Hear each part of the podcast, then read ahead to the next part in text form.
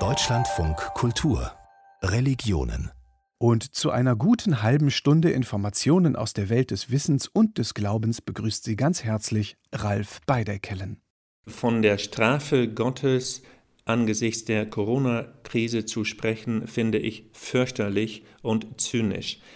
Ich bin fest davon überzeugt, Corona-Krise ist keine Strafe Gottes, sondern eine Naturkatastrophe und Naturkatastrophen gehören zu unserem Welt- und Gottesbild. Ich halte eine solche Debatte für höchst infantil und für das theologische Verständnis unglaublich sinnlos weil wir dadurch Gott wirklich erniedrigen, der abhängig ist davon, irgendwelche Krankheiten zu erfinden, diese blind in die Welt zu streuen und Menschen damit zu bestrafen.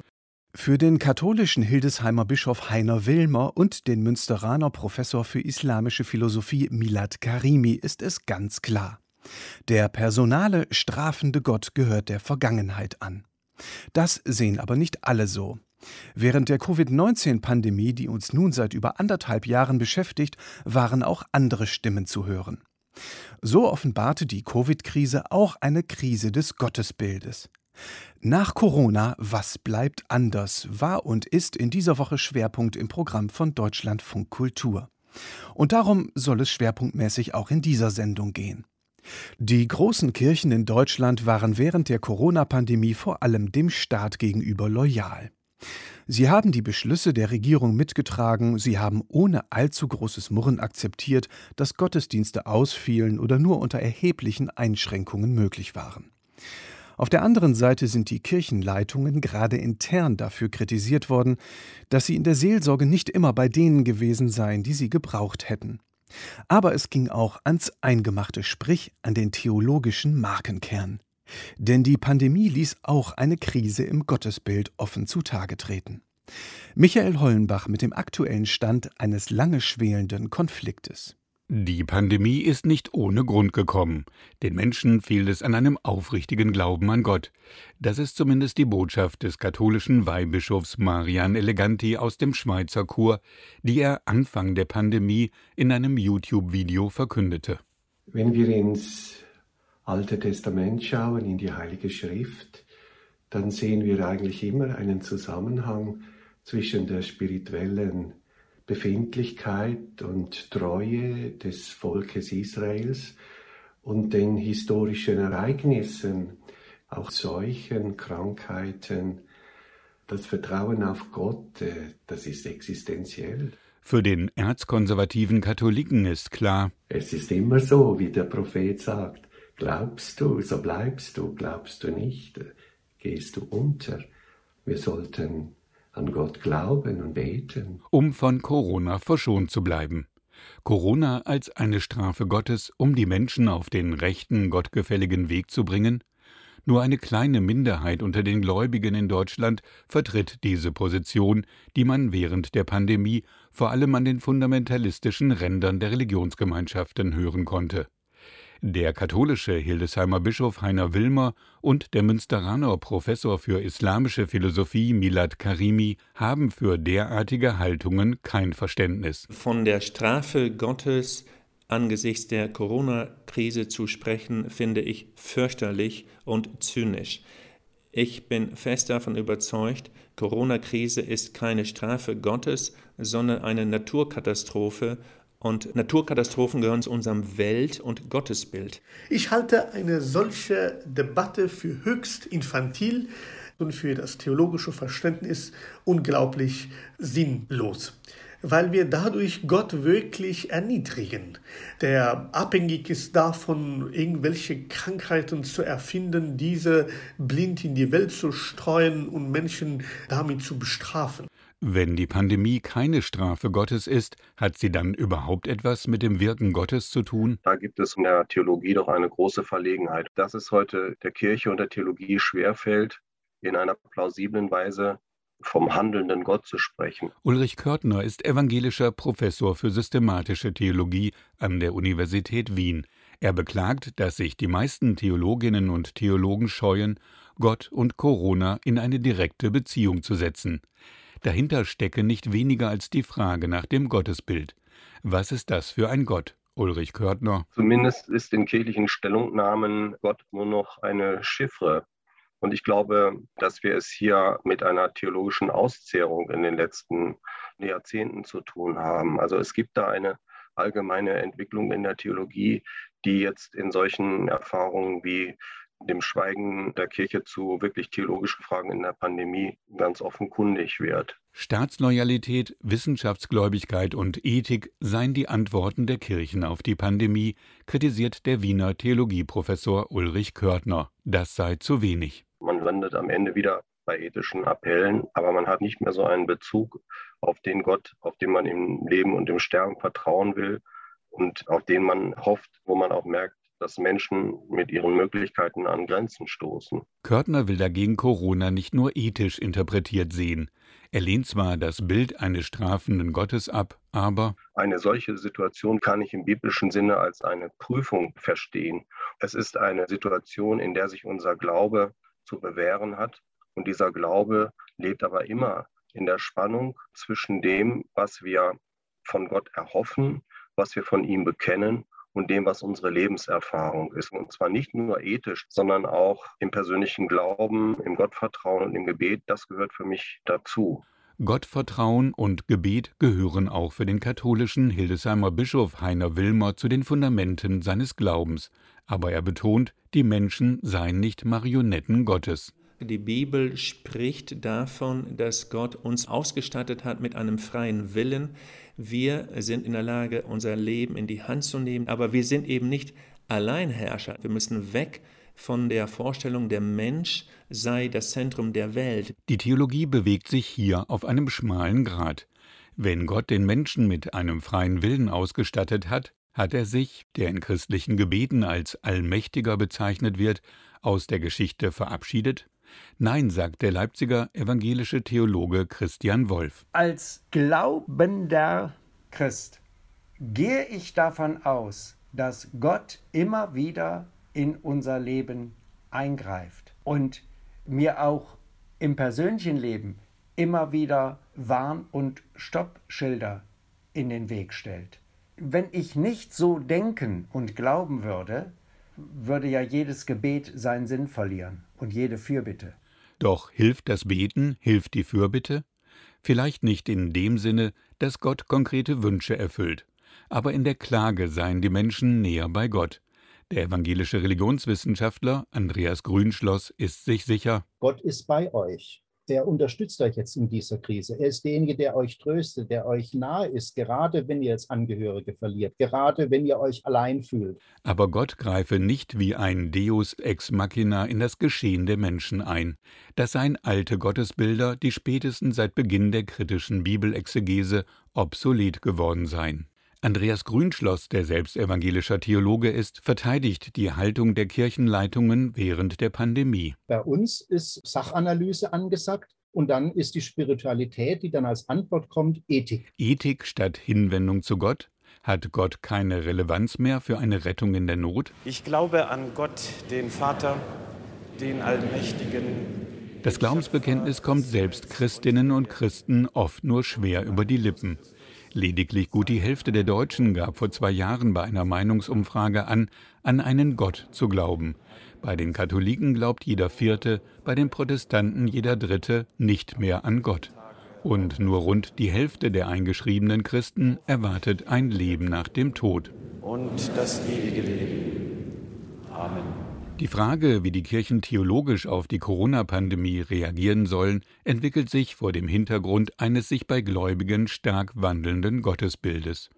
Julia Knob ist Professorin für katholische Dogmatik an der Universität Erfurt. Wir sind gerade in einer ganz starken Veränderung, Transformation von Religion. Und ich glaube, Religion wird auf der einen Seite vager. Da spricht ja zum Beispiel der tschechische Soziologe Tomasz Halik, der spricht ja von diesem Etwasismus, dass viele kein personales Gottesbild für sich entdecken können, aber etwas muss es ja geben, etwas Transzendentes. Die andere Seite ähm, ist, glaube ich, dass das Gottesbild ernsthafter wird. Glaubende und Nichtglaubende machten nun tastende Bewegungen, um Gott neu zu entdecken, so Haligs Analyse. Vielleicht sind deswegen die Kirchen zurückhaltend geworden mit einem Bezug auf einen persönlichen Gott. Er ist nur noch für eine Minderheit der Gläubigen vorstellbar.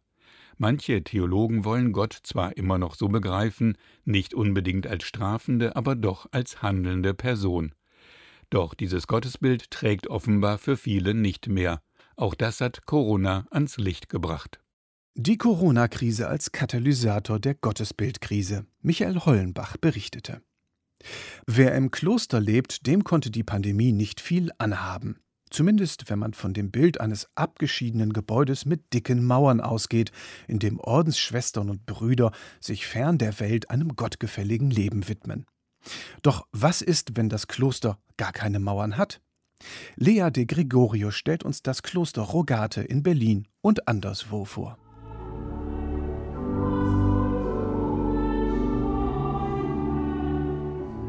Wer an ein Kloster denkt, denkt oft an das mittelalterliche Bild von Nonnen oder Mönchen, die sich den ganzen Tag Gott zuwenden und an Klostermauern, hinter denen die Gemeinschaft lebt. Das ökumenische Rogate-Kloster St. Michael könnte davon kaum weiter entfernt sein. Im Unterschied zu den allermeisten Klöstern gehören ihm Männer und Frauen an. Einige sind verheiratet, manche sind hetero, andere homosexuell.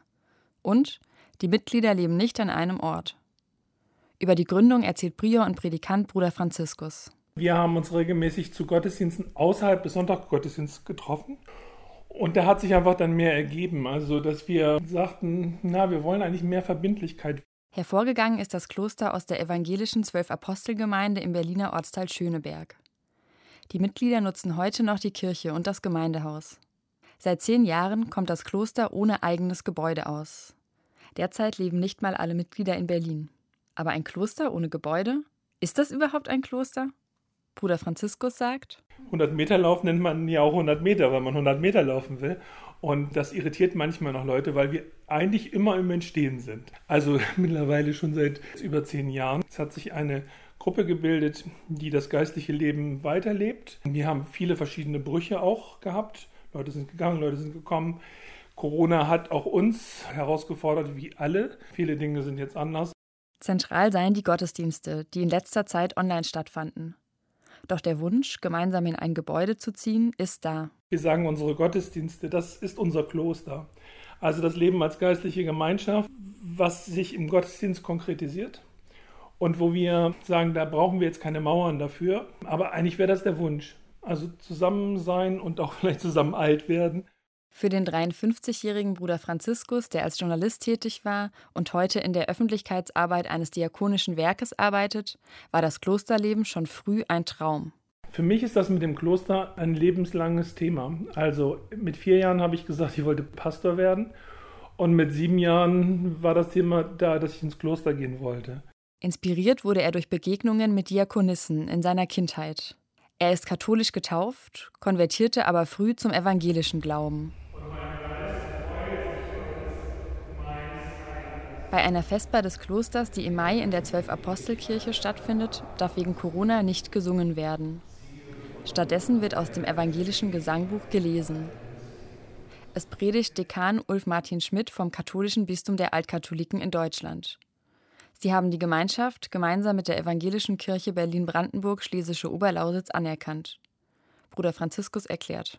Es gibt manche von uns, die lieben den Rosenkranz, andere wieder nicht, sondern wir leben damit, mit dem, dass manche das schätzen und das schätzen. Die zentrale Gemeinsamkeit sei schlicht die Gottessuche.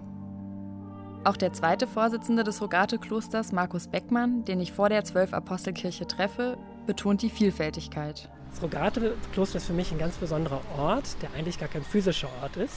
Die Mitglieder wohnen an ganz unterschiedlichen Standorten in Deutschland.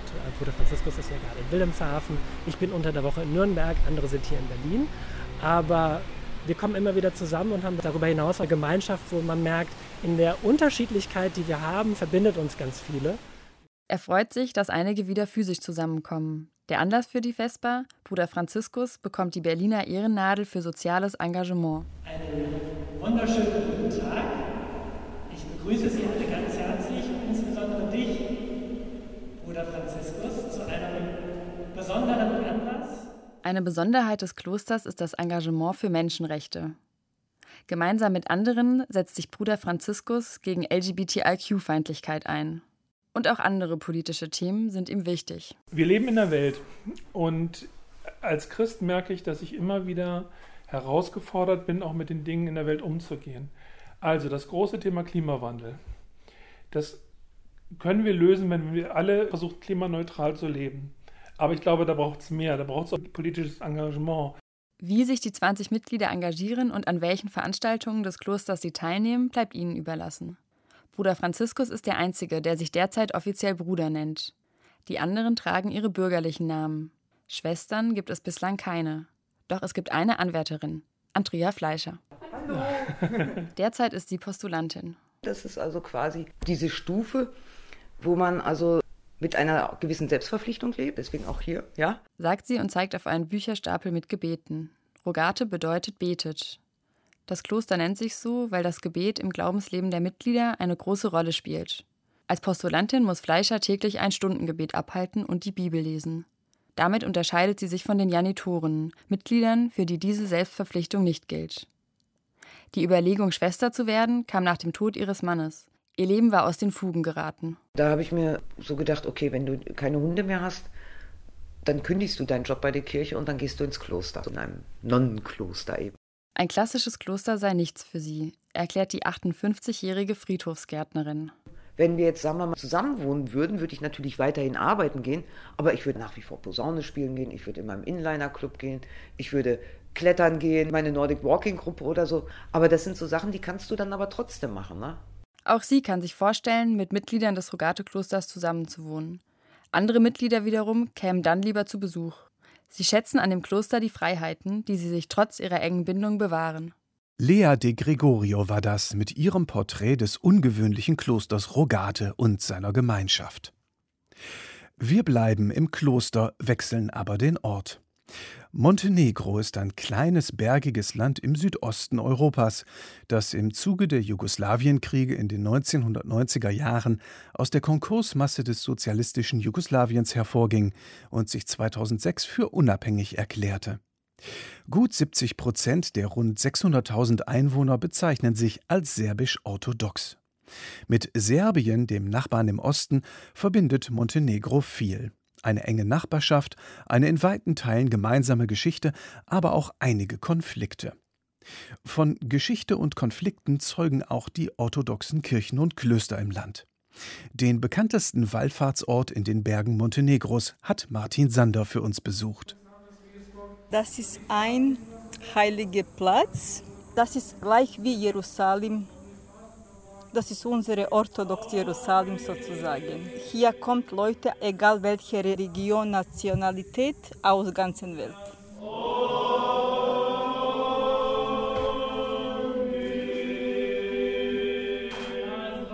Das heilige Jerusalem der serbisch-orthodoxen Kirche, wie es die Pilgerin Tamara bezeichnet, ist ein Kloster im Norden von Montenegro, Ostrog. Auf 900 Meter Höhe baute man Mitte des 17. Jahrhunderts dieses Kloster in eine steile Felswand, unzugänglich für alle Feinde, vor allem für osmanische Eroberer. Unsere Heilig heißt Sveti Vasilije Ostroschki. Der serbisch-orthodoxe Bischof Vasilije, auf Deutsch Basilius, der für die ihm zugeschriebenen Wundertaten heilig gesprochen wurde, kam 1610 in der benachbarten Herzegowina zur Welt Basilius hat Ostrog gegründet und er ist dort 1671 auch verstorben. Seine Gebeine liegen in der kleinen Grabkapelle des Klosters unter einer Decke im aufgeklappten Sarg, ein Anziehungspunkt für die Besucher. Weiß nicht, ich kann das nicht beschreiben. Ist sehr schön. Jetzt ist es ruhig, aber sehr, sehr viele Leute. Ich habe auch Maske. Ich habe die Tasche irgendwo versteckt. Muss, ohne, ohne das geht nichts. Covid-19 hat dem kleinen Land Montenegro stark zugesetzt. Über 100.000 der rund 600.000 Einwohner wurden infiziert, über 1.600 starben. Das hat auch mit der Einstellung der serbisch-orthodoxen Kirche zur Pandemie zu tun. Ihre Vertreter und viele Gläubige ignorierten das herrschende Versammlungsverbot, sie trugen keine Masken und hielten keinen Abstand. Als Amphilochie, langjähriger Metropolit der serbisch-orthodoxen Kirche in Montenegro, am 30. Oktober 2020 Covid-19 erlag, geriet sein Begräbnis in der Hauptstadt Podgorica zum Superspread-Ereignis. Viele Gläubige küssten Amphilochies tote Hände am offenen Sarg. Unter anderem steckte sich Patriarch Irinä an, das Oberhaupt der serbisch-orthodoxen Kirche. Kurz darauf verstarb Irinä in einem Belgrader Militärhospital. In Montenegro fiel Corona 2020 mit einem öffentlichen Dauerprotest der serbisch-orthodoxen Kirche gegen den Staatspräsidenten Milo Djukanovic zusammen. Djukanovic wollte die Macht der in Montenegro vorherrschenden serbisch-orthodoxen Kirche schwächen, denn sie stand seinem eigenen Projekt einer montenegrinischen, von Serbien unabhängigen Nation im Wege. Deshalb unterstützte der Staatspräsident die eigentlich unbedeutende, kleine montenegrinisch-orthodoxe Kirche. Die serbisch-orthodoxen fühlten sich in ihrem Einfluss bedroht und bangten sogar um ihren historischen Besitz von Kirchen und Klöstern. Doch dann wendete sich das Blatt. Im Dezember 2020 verlor die Präsident Djukanovic hörige Regierung die Parlamentswahlen und wurde durch eine Koalition von Djukanovic-Gegnern abgelöst. Gott sei Dank. Unser Herr hat für eine neue Regierung gesorgt.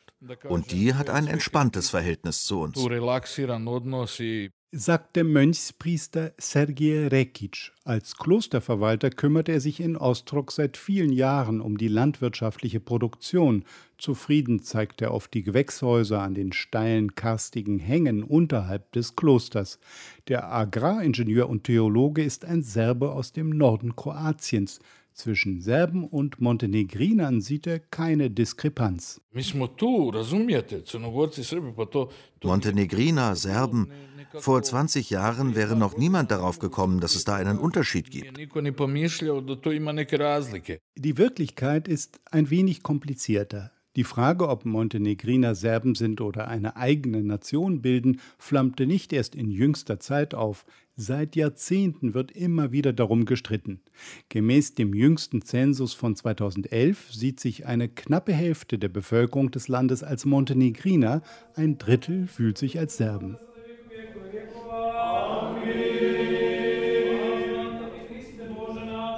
Besonders die Vertreter der serbisch-orthodoxen Kirche sehen in den Montenegrinern Serben. Die Geschichte Montenegros ist für sie Teil der serbischen Geschichte. Als die deutschen Besatzer Jugoslawien 1941 zerschlugen, suchte das damalige Oberhaupt der serbisch-orthodoxen Kirche, Patriarch Gavrilo, Zuflucht im Kloster Ostrog. Dorthin brachte man auch einen Teil des jugoslawischen Staatsschatzes, der dann von der Gestapo konfisziert wurde.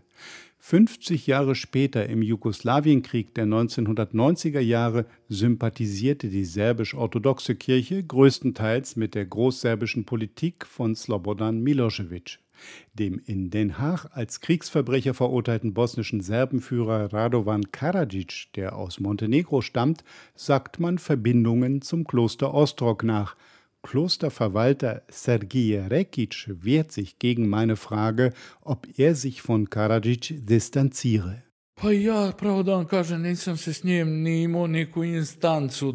Diesen Menschen habe ich nie getroffen. Aber die Frage, ob ich mich von ihm distanziere, ist ernst. Ich müsste mich dazu erst mit seinem Opus beschäftigen. Glauben Sie mir, meine Sache ist das Gebet.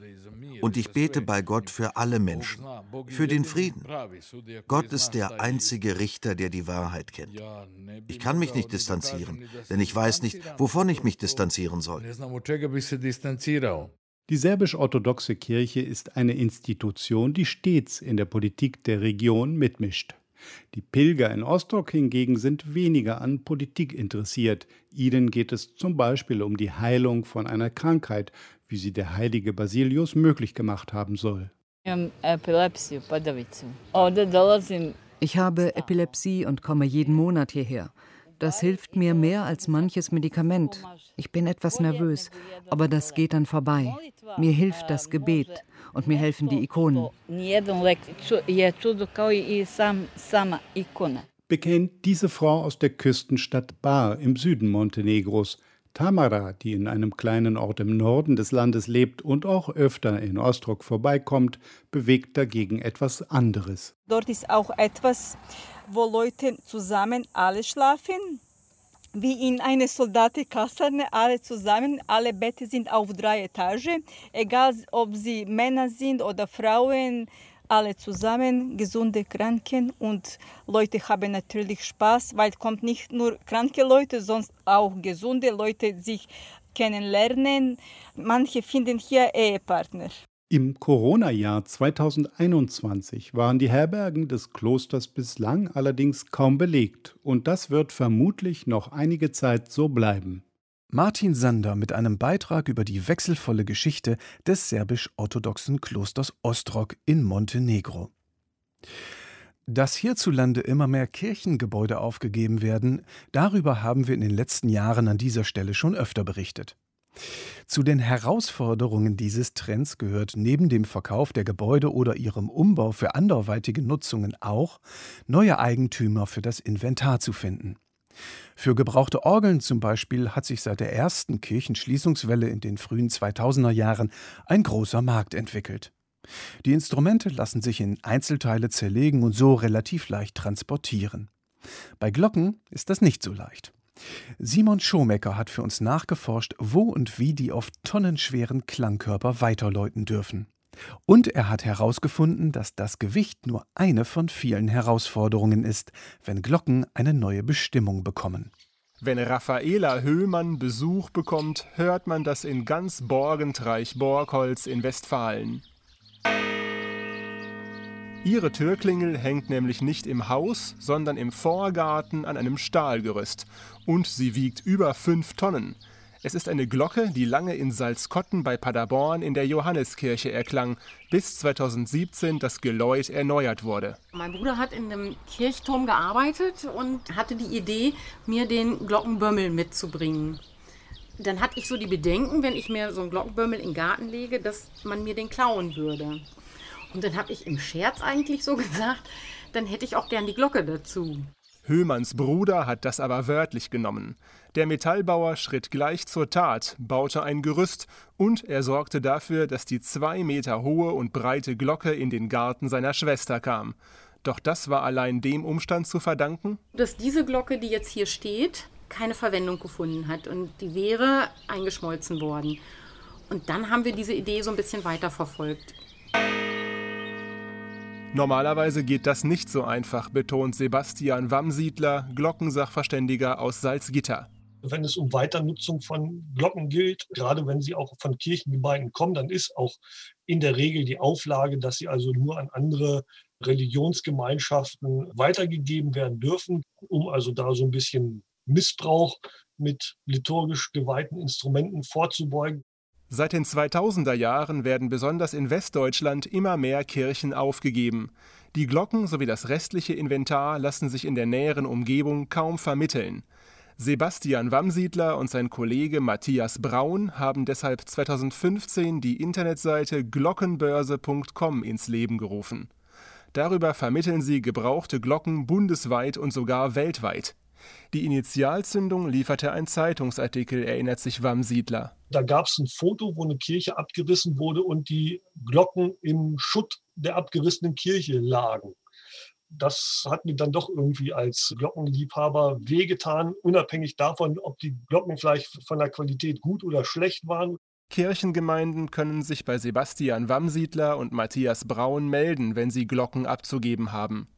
Die beiden Experten begutachten daraufhin die Geläute und ermitteln den Verkaufspreis. Da steckt einmal die Kosten der Demontage natürlich mit drin. Bei den Glocken gucken wir, um welches Material handelt es sich, wie alt sind die Glocken, wie ist ihr Erhaltungszustand, manchmal eben dann auch besondere musikalische Qualität oder besondere künstlerische Zier.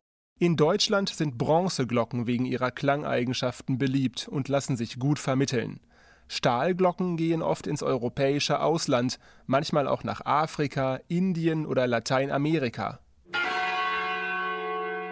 Sebastian Wamsiedler und Matthias Braun verleihen gelegentlich demontierte Exemplare, zum Beispiel für Klanginstallationen. So kamen acht Glocken aus Düsseldorf in den Neubau des Zürcher Kunsthauses. Kuratorin Mirjam Varadinis erklärt die Idee hinter der Installation, die von April bis Mai 2021 aufgebaut war. Konzipiert hat sie der Choreograf William Forsyth. Der ganze Bau ist jetzt eigentlich fertig gebaut, aber er steht noch leer. Als ich erfahren hatte, dass es diesen Moment geben wird, da dachte ich mir, dass ein choreografischer Ansatz eigentlich interessant wäre. William Forsyth hat sich entschieden, mit entwidmeten Kirchenglocken zu arbeiten. Die kommen aus zwei Geläuten und William Forsyth hat bewusst eben diese Geläute gemischt. Das führt dann eben zu Dissonanzen und Interferenzen, die sehr interessant sind und wiederum an der Architektur zurückgeworfen werden. Das Publikum sollte so den leeren Museumsbau rein akustisch erleben können, sich von den dissonanten Klängen leiten lassen. Eigens dafür gebaute Holzglockenstühle standen in den Räumen verteilt. Sie waren so konstruiert, dass die Glocken tief und frei genug hingen, um berührt werden zu können. So wurde der Klang nicht nur hörbar, sondern auch spürbar.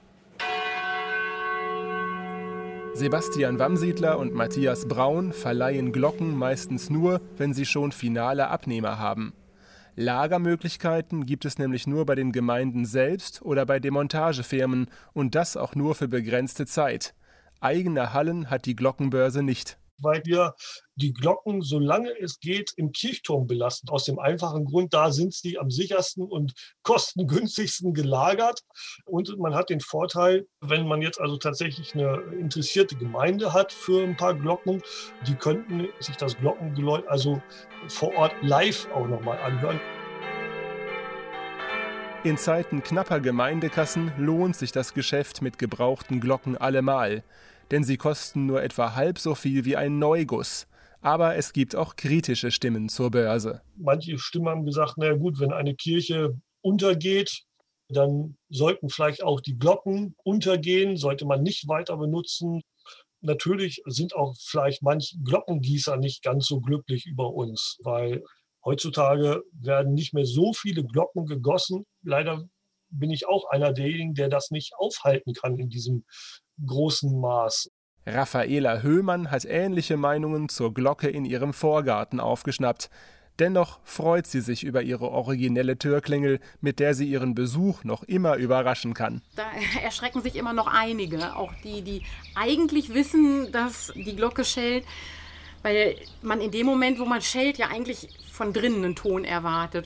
Probleme mit Nachbarn bereitet ihr die Glocke aber nicht. Ich habe nur einen Nachbarn und mit dem verstehe ich mich sehr, sehr gut und die fanden das richtig cool. Das waren ganz viele aus dem Dorf, auch hier, als die Glocke aufgehängt wurde. Also ich denke, das hatte sich da auch schon rumgesprochen. Und sollten Sie jetzt auch Lust auf eine neue Türklingel bekommen haben, sprechen Sie vielleicht erstmal mit Ihren Nachbarn, bevor Sie sich auf glockenbörse.com in einen tonnenschweren Klangkörper verlieben. Simon Schomecker berichtete über neue Bestimmungen für alte Glocken. Und damit wären wir am Ende der heutigen Ausgabe unserer Sendung aus der weiten Welt des Glaubens und des Wissens. Ich hoffe, es hat Sie ein wenig weitergebracht. Und natürlich würde ich mich freuen, wenn Sie auch bei der nächsten Ausgabe der Religionen wieder dabei wären. Machen Sie es gut und bis bald.